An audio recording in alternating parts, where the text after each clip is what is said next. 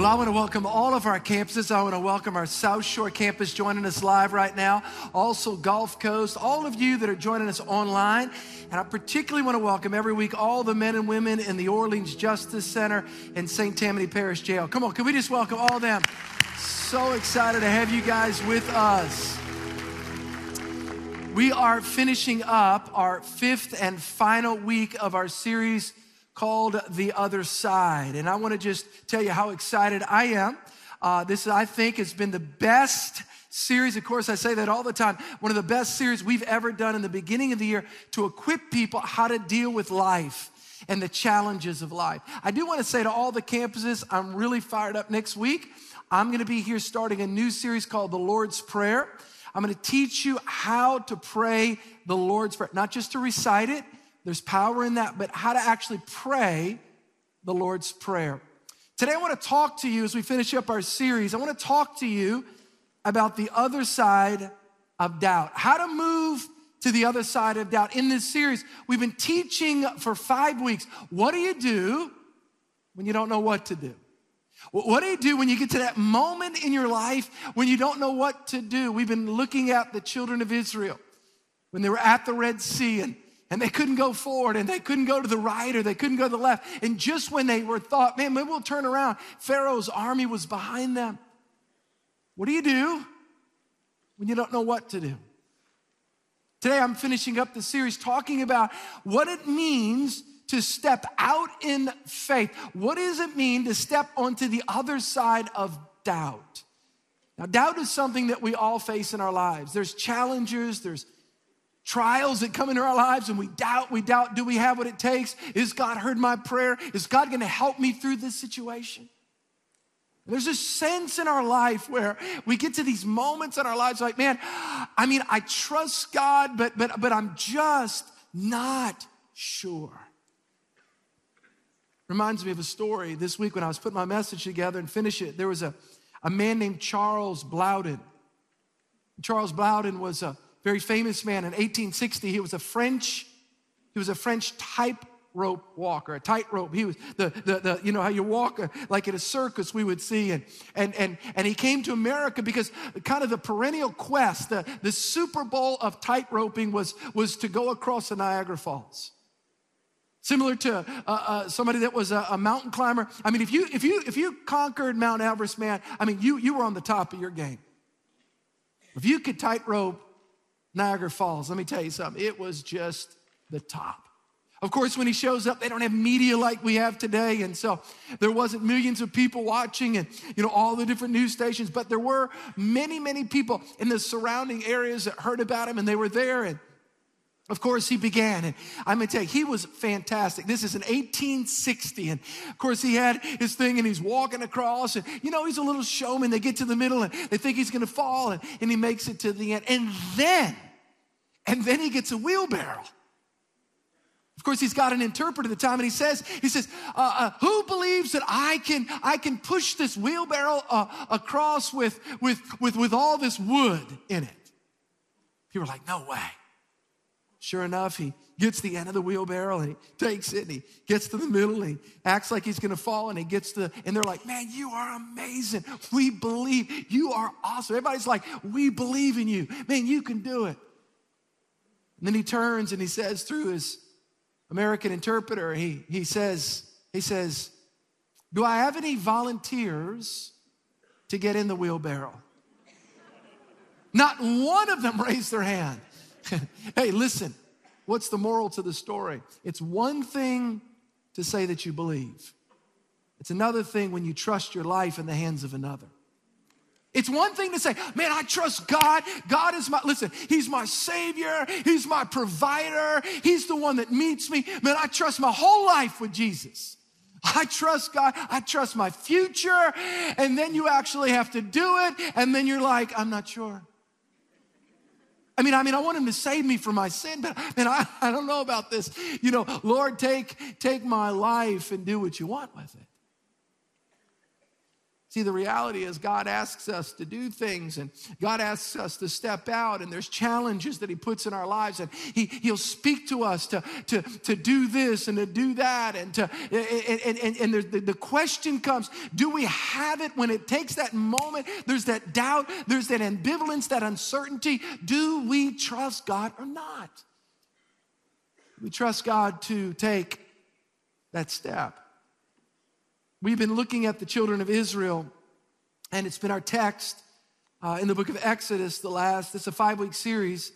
I'm looking at it for five weeks, and I want us to turn there one more time in Exodus chapter 14. And I want to read the account where Moses, God speaks to Moses to tell the children of Israel. You got to remember where they are. They're in a moment of uncertainty, they're, they're in a moment of pressure. There's this tension in their lives. They didn't know what to do. And we'll read it one more time. The Bible says, And Moses said to the people, Do not be afraid. Everybody say, Fear not. Again, week one, actually, week two, week one was the introduction, but I talked about in week two, I said, Fear. The very first thing God tells Moses to tell the children of Israel is to fear not. Why? Fear is both a negative mindset, but it's also a demonic spirit. We renew our minds, but we resist the spirit. Remember, Paul told Timothy, God has not given you a what? A spirit of fear. In the Greek, pneumos, there is a spirit, there's a demonic spirit of fear that tries to threaten us and torment us and to push us back from what God's put in our life. I taught week two, which would have been the first week of this four part thing. I talked about what does it mean and how do we overcome fear practically. God told Moses, tell the children of Israel, number one, everybody say it, fear not. Number two, the second thing he said is to what? Stand still. Stand still and see the salvation of the Lord, which he will accomplish for you today. For the Egyptians and you see today, you shall again see no more forever. Again, if you weren't here the last couple weeks, I'm giving you just a little bit of a brief recap as we finish up the series. But I talked about what does it mean to stand still. What does it mean when the Bible, every time the scripture, whether in the Old and New Testament, when the Bible tells us to stand, God never implies that we should just passively resign ourselves to circumstances. But standing in the Bible is a posture of expectancy. It's like any moment God's gonna show up. Any moment, God is going to do something and change me and change my environment. So God told Moses, Tell the children of Israel to stand still and to see, to see the salvation. Our eyes are open when we're standing in faith on God's word. We're standing on the person of Christ. We're standing on the power of God's word. Listen, we're standing with our eyes. God, at any moment, where, where there's an expectation, God's going to show up. God's going to do something great. Everybody say, Fear not. Say, Stand still. Last week we looked at the third thing that God told the children of Israel to do, and the Lord will fight for you, and you shall hold your, say it, peace. Peace. What is peace? I talked about last week that peace is not a mental perspective per se. We don't work ourselves into a state of peace like where we just clear our minds. I'm peaceful. Why? Because I've emptied my. No, no. Peace is a tangible reality. Peace is the presence of God Himself. It's the actual peace of Christ that we can experience. It's the peace of God which transcends cognitive reasoning skills where we should be freaking out because of things that we can figure out. God gives us an abiding sense of His peace. Isn't it wonderful to experience God's peace? We can see and sense God's peace. I talked about it last week. Listen, God never promises us in the Bible that we won't go through storms. But God does promise us in the Bible that if we'll walk with Him, watch this, that we can make sure that that storm doesn't get on the inside of us. We can live in the peace of God. Today, I want to finish up my series, and again, I'm going to start the Lord's Prayer next week, but I want to finish up with the fourth thing that God told Moses to tell the children of Israel. And here's what He said why do you cry to me? Tell the children of Israel, Moses, you got to tell them this. Moses, tell the children of Israel to what? Everybody say it. Go forth. So the four things are fear not, stand still, hold your peace, go forward. I want to talk to you today about taking a step of faith. I want to talk to you about what it means to take a step of faith, even in the face of doubt. Even in the face of uncertainty, when we're faced with challenges that seem so big and they seem so huge and we're not sure what to do and we get locked up. We get locked up because of the things that we're facing. We have what I call analysis paralysis at times where we're trying to figure out what do I do with this and what do I do with that. And, and, and maybe you're like me where you try to figure it out first. See, the reality is when God tells us, watch this, to step out, please don't, please don't forget this. God doesn't, God doesn't part the sea until we take the step. But when we take this step, then God parts the sea. The problem is we want to figure it out first. Hey, God, you got to show, you got to guarantee this. I mean, I need to make sure this thing is clear. And then, and then I'll step. Sometimes it's the pain of our past. Pastor, you don't understand something. I tried it one time.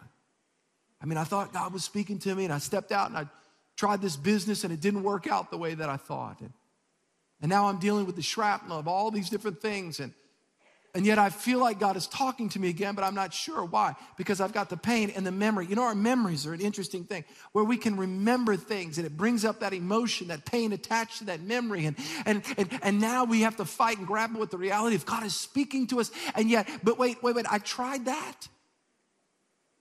And, and, and it didn't work out, it didn't pan out. Now I'm grappling with that. Maybe it's a relationship from the past. And, you know, God is speaking to you. Maybe you went through the pain of a divorce, and man, that is so painful. And I've talked with so many people in our church over the years and that have gone through that weather experience in whatever, whatever season of their life. And God's touched you and God's restored you and God's raised you back up and God's healed your heart. And and, and now there's a relationship that God, and it's a godly relationship, and you guys are holy, and God is speaking and, and, and, and yet tapping you on the shoulder. And, and in a sense, you, you know, you kind of sense, you kind of feel, and it's scary. It's like, God, I believe that God's bringing me into this relationship, but I don't know. I tried that before. Matter of fact, there was a lady in our church. I, I was in the commons area one time, and I said to her, and she was great. She's an awesome lady, a little bit older than I was, and she was kind of like almost like a mom figure to me. And I said, I said, you know what? God's going to bring somebody else into your life. She goes, that's not true, Pastor. I said, well, how do you know that? She goes, no, I don't receive it. I said, what do you mean you don't receive it? If God's given it, you better receive it. She goes, no, that's not from God. How do you know that's not from God? How can you say that's not from God? Because I know God. But wait, time out. I mean, maybe if God wants to open a door, no, He won't. It's closed. I mean, like I'm having this like high level negotiation with her. She goes, I said, well, what if God brings a man? It's from the devil. I mean, look, she she kind of. Uh, I mean, you go to that level, man. It's kind of. She like went to, you know, what do I do? What was she really saying? Pastor, it was so painful. I can't go there. I remember one year we were asking people to sign up to lead small groups, and, and this person came up to me and said, um, I really want to lead a small group. I want to host a group. You know, we don't use the word lead because if you say lead, people get freaked out. So Pastor Danny said, who's a small group pastor, says, don't use the word lead, Pastor. Use the word host. Because if you say host, see that, so we tricked all y'all, okay? 900 y'all, we tricked you. Because we say, so I was like, that's what he was doing. I knew it. But but the word host, you know, you play, play, play on the video. I teach for 15 minutes and you just facilitate conversation. And so one time this guy and said, Pastor, you don't understand something. I can't lead, host, or whatever. We say, why? Because because you understand, I mean, I just came from a very sinful past. I said, welcome to the club. So what do you mean, welcome to the club? Because he said, man, I was very, man, I was a mess. I mean, God, are you kidding me? I was until a freshman year in college. I said, "Man, I'm full of sin." And he goes, "Well, I did, you know." I said, "Have you ever? You've read in the Bible, right? You know Paul, right? Saint Paul in the Bible." He was a murderer. You ever killed anybody? Pastor, give me a break. I said, well, the Bible, Paul, Paul murdered somebody, and, and, and, yet God used him to write two-thirds of the New Testament. I mean, I mean, after all, if God can restore him, if God can forgive him, listen, who are you to stay stuck in your past when God says, in your future, I want to use you greatly like I've used, like I've used other men and women of God. We can't allow the pain of the past to hold us back. God says, go. We can't allow the past shame. We can't allow past guilt. We can't allow past inferiority, insecurity. I don't have what it takes. I can't step out. I'll never be. You know, one of the things I've learned about God, God, let me just you this. Here's the deal. We are not in the logistics business, we're in the obedience business. What we want is we want to figure it all out, right? We want to make sure that it is clear that God's given us all of this. Okay, it's like God told Abraham, go where? Just be quiet and follow me to a place that I'm going to show you. Can I get GPS? How about Google Earth? Can you send me maps? Is there just follow me? Oh, okay, I'm going to show you a star. Look up Genesis 15. Just follow me. make you father. But we demand, we want evidence. If I obey you, you guarantee me? The children of Israel were so upset because here it is, there's water in front of them, and there's the army behind them, and God's telling Moses to tell, take a step forward. Look what they say in verse 11 and 12. It says, they get mad at Moses. They said to Moses, Was it because there was no graves in Egypt that you brought us to the desert to die? I mean, you talk about going negative. What have you done to us, bringing us out of Egypt? Didn't we say that we had it better in Egypt? Leave us alone. Remember, they were slaves. Let us serve the Egyptians. It would have been better for us to serve the Egyptians than to die in the desert. Moses, we can't believe that you've done this to us. And yet, Moses is telling them to take a step forward in faith. God had a way, God had a plan. And here's the problem here's the problem when we don't see with our eyes the next step, listen, how many know God reserves the right to tell us to go whether we can figure it out or not? Reserves that right. Go forward. I wish we were back in Egypt. Go forward. Do you know, you know, let me just say this. Do you know there's times, times, I want to qualify, there's times when Jesus did things and said things that can be perceived as insensitive? You, you do realize that, right? You know, I think it's important to have compassion, to be sensitive to where people are emotionally. But I'm going to tell you something. How you feel and your sensitive nature, and my let me tell you, Jesus will ask us to do things at times in spite of how sensitive we are. Let me give you an example. One time in the book of Mark, there was this guy. He walked in, you know, Jesus walked in. He was a Jewish man. He walked in in the synagogue. There's this guy over in the corner. The guy's got a withered hand. You know, Jesus was in the healing business. That's what he did. And he told his disciples, see that guy over here? Bring him over here. And the guy's over here, and Jesus goes, look, he's got a withered hand. Pete, back up. Stretch out your hand. The guy goes, What? Listen, Pete goes, Come over here. Now I'm adding a little bit here. Peter, wait, time out, Jesus. This guy has a withered hand. That is being so insensitive to him. He's got a withered hand. You can't tell the guy to stretch out his arm. The guy's got a withered arm. Listen, Jesus tells us to do something, listen, whether or not we like it or not whether or not it makes us feel uncomfortable or not. And the Bible says, the Bible says, as he stretched it out, boom, the power of God hit him and it was made whole. In other words, he had to do what he could do, and God did what only God can do.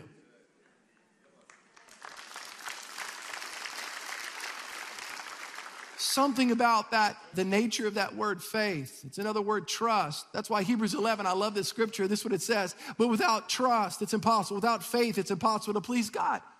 For you who comes to God must believe that He is and that He's a rewarder. God rewards us. He rewards our faith. He rewards our obedience. He rewards us stepping out. They want the sea to part and then they follow God. God says, You take the step and then I part the sea.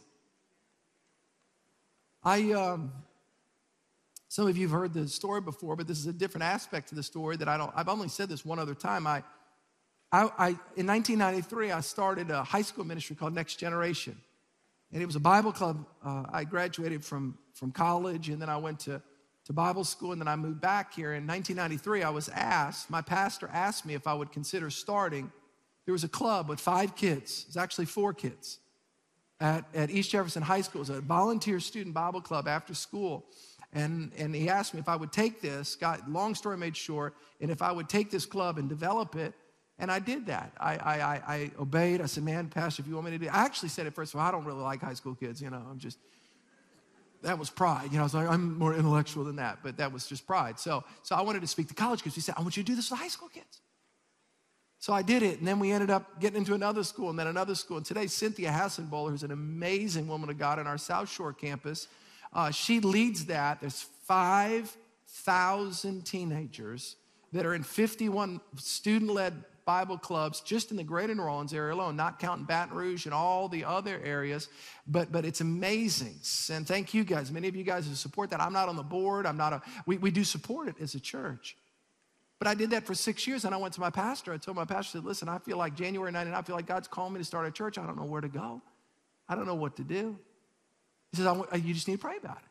You just need to pray about it. So I was praying about it. And April of 99, my parents came to me and said, listen, we're selling our house, and we're going to move on the lakefront in Metairie. It's the house that I grew up in. It's my, my house. And they said, would you, would you and Jennifer be interested? I just turned 30 years, yeah, 30, and We've been married four years. I think, my house I grew up, it's a nice house. I'm like, really? I said, you're gonna have to show some love to me. I mean, you know what I'm saying? I mean, cut me a little equity deal or something. You know what I'm saying? You, have to, you gotta work a little. I mean, is that all right? I'm just, I mean, I can't, I can't, I can't afford it. Really would love it. How about Honeywood? You know, so they gave me an incredible deal. And, and so, so here it is. In, the, in April of 1999, I moved in the house that I was raised in, in Metairie. Girard Playground, the most dominant playground, all in the South Shore.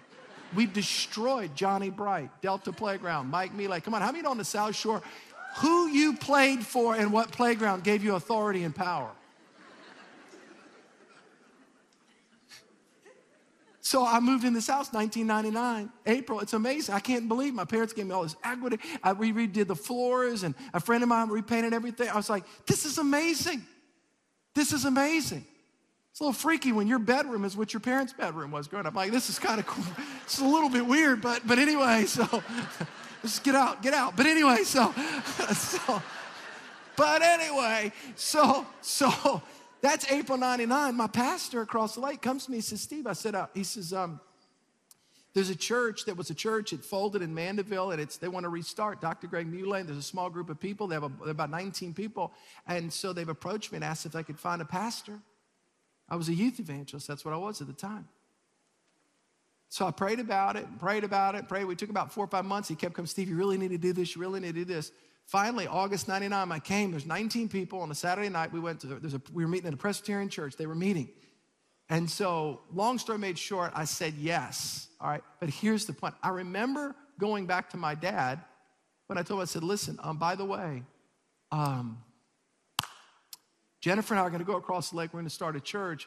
We're going to be putting the house up for sale. My dad goes, You've been in it four months. Are you serious? Did you know this? So, did you know? I said, I had no idea. It was God. God did it. I, I, I, you know, you can always blame everything on Him. But anyway, so I said, God, and I really didn't know. But here's my point in saying that I was making a salary, a good salary from this organization. I was preaching all over America. I was preaching in churches, and I was a youth evangelist. That's what I was doing. And so I had, a, I had this, this, this, this stable salary. I was in the home that was much better than what a 29 year old, 30 year old would have. I mean, very nice. I'm in a home. I've got to stay. And I was asked to do something. And by the way, for the first year, I didn't make one dollar from. I didn't, I didn't get paid for it. They didn't have any money to pay. Me, so there's no guarantee. So I made still. I, I preached to teenagers during the week, and then I would preach on the weekend. That was the first year, 1999 and 2000, Church of the King. What's my point? There was a moment where I thought to myself, I'm so comfortable here. You ever heard that term, the tyranny of the familiar? You ever heard that? Where it's comfortable. I got my needs met. I mean, I'm sick. Look, I've got, I mean, you know those pajamas? I mean, they just, they're so comfortable. It doesn't matter how many holes in them, you don't want to get rid of them. Men. But anyway, so I'm comfortable. I've got a sour. I'm like, I do. I mean, it's, but I knew that I knew that I knew that I know. Matter of fact, I, I heard a preacher say this one time when you know and you know her, you know what I'm talking about? God was talking to me. And, and God, was, God was telling me to do this. I never forget that week I was praying out. I wanted, I wanted a guarantee from God. All right, God, if I do this for you, that's gross. I said, I mean, am I, am I going to get paid? I mean, I mean, I'm leaving a big house over here, you know, I mean, it's, it's not, you know. I mean, oh, God, listen, God is not into the logistics business. It's the obedience business. If you obey him, everybody say obedience. When you step out and you trust God even when you can't see.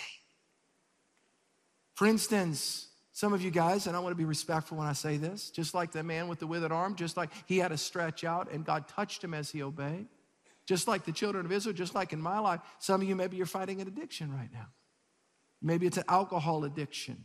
Or drug addiction and you're like man i've been praying about it. I'm just I'm, I'm asking god to deliver me. I'm asking god to set me free. Listen to what i'm about to say. And you're crying out to god which is good but god is also talking to you and here's what he's telling you then why don't you get up and go to that addiction recovery group? Because if you'll get transparent and you'll be open about it part of the problem is the secrecy and that thing can get broken off your life. In other words you do what you can do and then god does what only god can do. Does that make sense you got to do your part. So, so, some of you guys that lost your job in the oil downturn, and I say this respectfully, and, and, and, and it's like you've got to do, you can't just pray about it. You pray about it, but you get your resume. In other words, you've got to do what you can do, and then God does what only God. In other words, listen, God doesn't part the sea and then you step, you step, and He parts the sea while you step. It happens simultaneously. And that's this whole thing called faith. And, it's, and the children of Israel were demanding that God did first. But God doesn't do it that way. God doesn't, he, he works, he, he works with our obedience. Did you remember the, the, the little boy do you remember the little boy? Come on, little Jimmy. I talked, I taught about him a number of years ago. It was Jesus doesn't multiply air. I'll tell you what he does multiply. He multiplies five small pistolets of French bread and two speckled trout. Okay, I'm from South Louisiana. You know what I'm talking. In other words, Jesus multiplies the lunch. He didn't multiply air. He takes our obedience, he takes our step, he takes us showing up at the club, showing up at the group, he takes us selling, doing whatever, starting it, sending your resume in, applying to that college, You've got to take the step, and God hits you with His power. God is in the obedience business. I want to do this before we close. I want to give you two keys to going forward, two ways that you can know that you know and you know her. I never forget that when I heard that 30 years ago when I gave my heart to Christ. I heard this preacher talking about you'll know and you'll know her. That's your spirit God's Spirit is. When you're born again, the Holy Spirit comes to live in your heart. And you'll know then you're knower when God tells you to. It's, it's like you got it right here. Let me tell you two ways, two keys to going forward. Number one, you got to know what God says. Simple but very profound. You got to know Psalms 119, 105. Your word is a lamp to my feet and a light to my path. Your word. There's certain things in our life that we don't need to pray about. We don't need a direct word from God to go repent to our spouse. We don't need a word from God to, to forgive somebody. How you doing? Not good. Why? Well, I got unforgiveness. Well, you need to go forgive them. I don't want to. I'm waiting for God to tell me. Time out. In other words, I don't have to pray about something. Everybody say the word of God. Come on, say the word of God is the will of God. I don't have to pray about whether or not it's the will of God if it's clearly word revealed in the word of God. Does that make sense? So if somebody says, well, you know, I'm just waiting to pray it. I'm just, I'm, I'm just, I'm just waiting to see when God touches me, then I'm to go forgive him. No, I already know it's God. I already know it's the will of God. Forgive even as Christ has forgiven you. How many times? 70 times seven. We know all that stuff. So I don't have to pray about something. I just have to step out and obey it. I know it's the will of God for me to be a light at work. Why? Because the Bible says you're the light of the world. The Bible talks about you're the salt of the earth. The Bible talks about, you know, it's not His will, God's will, that any perish, but all come to a saving knowledge of Christ. So I know it's will of God in the appropriate time. I know it's the will of God for me to, to be a light, to, to, to, to share my faith, and to, to, to, to be a light, to be a witness. I, I, know it's, I know it's the will of God for me to serve my spouse. I know it's the will of God for me to be an example to my kid. I know it's, I don't have to, pray, I don't have to pray about something that's already clearly revealed in the Word. This is so practical. So, so, so when I know something's clearly revealed in the Word, I can step out. Y'all want to take my shoe off again? Some of y'all are traumatized by that from a couple weeks ago. So, so I, I, if, if something's clearly revealed in the Word of God, I can just, I just step out, right? I just step out on that, all right? Second part of that is I got to know what God says. God also speaks through this. By the way, I did a series a number of years ago, seven ways that God speaks to you. First primary way, God speaks through His Word, but there is, God does speak through the inner witness of the Holy Spirit. God will speak to us. The Bible says in Romans chapter 8, verse 15, look what it says here. It says, Those, for as many as are led by the what? The Spirit of God. These are the sons and daughters of God. So, what does that mean? That means when you're praying about something, who do you marry? What house should you buy? Should you start this business? Should you take this job? You're praying about it. You're praying about it. And here's what happens. By the way, somebody said, You need prayer. No, I don't need prayer. I need God, but I connect with God through prayer. Are y'all with me? Prayer in and of itself is just a PVC pipe. God's spirit comes through that. Does that make sense? It's not prayer, it's God. Prayer is just a communication channel. It's the it's the cell phone. It's the but who I need is not prayer. I don't need prayer. I need God, but I connect with God through prayer. Is that too technical for y'all? Because sometimes somebody, some, we don't deify prayer. What they need is prayer. No, they need Jesus. They need the power of Almighty God. Prayer is the, it's the connection point where God starts speaking to us. What college are you going to go to? I don't, I don't know. I'm filling out applications. Good. Make sure to pray about it because when you pray about it, God will speak about it. God's Spirit will speak about it. Well, how do I know if it's God? You'll feel a sense of peace in your heart. And when you get to that point of peace in your heart, well, I'm praying about should I start this business? Well, good. Pray. And then come, wait till there's a sense of peace and, and, and, and, and there's, this, there's this rest in your heart. It's like, you know what? You know what? This is God. You, you'll know in your knower. This is God. I should do this. This is God. I should ask them this. This is God. I should step out on this. This is God. Why? Because there's an inner witness, the Holy Spirit. God's Spirit speak. God speaks today. I love the mountains, and I know in Romans, the book of Romans, it talks about creation speaks. The Psalms talk about God, that, that creation speaks, but creation speaks to us of the creative nature of God. But the Holy speak, Spirit speaks to our hearts the wisdom of God, God's word, God's presence, God's now, God's take a step. And you can have the voice of God. Do you realize what advantage we have if we will actually pray and ask God? And by the way, God wants to talk. Jeremiah 33 says it this way it says, Call to me and I'll answer you. That's amazing. And I'll show you great and mighty things which you do not know. There's lots of stuff I don't know. Business women, listen to me. Businessmen, moms, dads, single people, you concerned about your future. Have you prayed about it? Because when you pray about it, you connect with God. That's the PVC pipe. God's spirit comes through that, and God will speak to you, and you'll know in your knower. Yeah. I would never make a big decision in my life without praying about it. Why? I'm not that smart. Nobody's that smart. You can't figure this thing out. So, what am I saying? Number one, what I'm saying is that I, in the Word of God, I step out when I know that I know that I know that God's Word is spoken to me. Number two, I step out when I know that I know that I know that God's Spirit has spoken to me. How many times in my life do I know that I know? And by the way, it does not mean that I have a 100% success rate.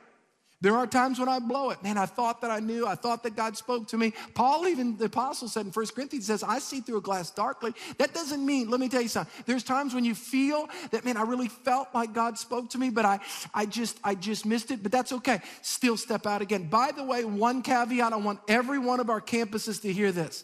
All of you online, South Shore, Gulf Coast, all of the jails that we're talking, this is important. If any spirit speaks to you and tells you to do something that is in contradiction to the word of God, that's not God's spirit, that's a different spirit. God doesn't contradict himself. Does that make sense? I've had people say crazy things before. Oh, this is God. I'm like, time out, dude. Hold on, time out. That seems like it's violating the word. God doesn't violate himself. Everybody say the will of God is the word of God.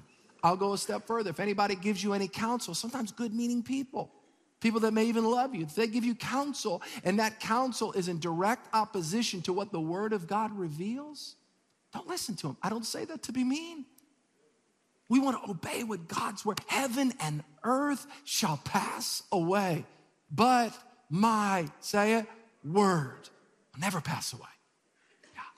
So, what am I saying? I step out on God's word, I step out on God's voice. Let me give you this last and final thing just go for it. Nike said it two decades ago just do it. I would say just go for it. One guy said one time, I'd rather attempt to do something great and fail than do nothing and succeed. I remember in my, in my neighborhood in Metairie as a kid, we went to this little club and, and there, was this, there was a small dive and the high dive. How many you know the high dive never looks high from the ground? You know, your friends are up on the high dive, you're like, would you jump? Jump. jump. And you're up there and you're just like, ah, you know, you're like, you are such a chicken. Would you jump? All right, get down. Yeah, get down. Guys, get him down. No, no, are you going to do it then? Okay, then do it. You're like, oh, that person, you know, and then you get up there and you're just like, climb up, you're just like, whoa. you know what I'm talking about? It never looks high. We, we, we're, we're always careful to judge people when they don't step out until we have to step out. Are y'all with me? But let me give you the assurance when you step out, oh, ah, I had a guy up there one time, and I'll never forget this. It was actually a friend of mine one time, and he did this. He's on the high dive. I remember I was a little, I was probably about 11 or 12 years old, and he did this, getting ready to jump. He went, okay. I'm thinking to myself, that won't help. Here's what's so cool. Listen to this and I'll close. Here's what's so cool. When you step out and you obey God, and you and you and you see the waters part, you're like, yeah, this is awesome. This is awesome. And then a faith grows inside of you. You're like, I'm gonna do that again. And then you step out, God speaks to you through His Word and through His Spirit. You're like, I stepped out. God met me. Hey, by the way, you know, there's two bodies of water the children of Israel crossed. One was the Red Sea, and then the Jordan River. When they crossed the Jordan River, God told them, hey, get some rocks. Take those rocks, put them over your fireplace. Why? Because when your kid, don't miss this, I'm closing. When your kids get older and they ask what those rocks are for, they're stones of remembrance.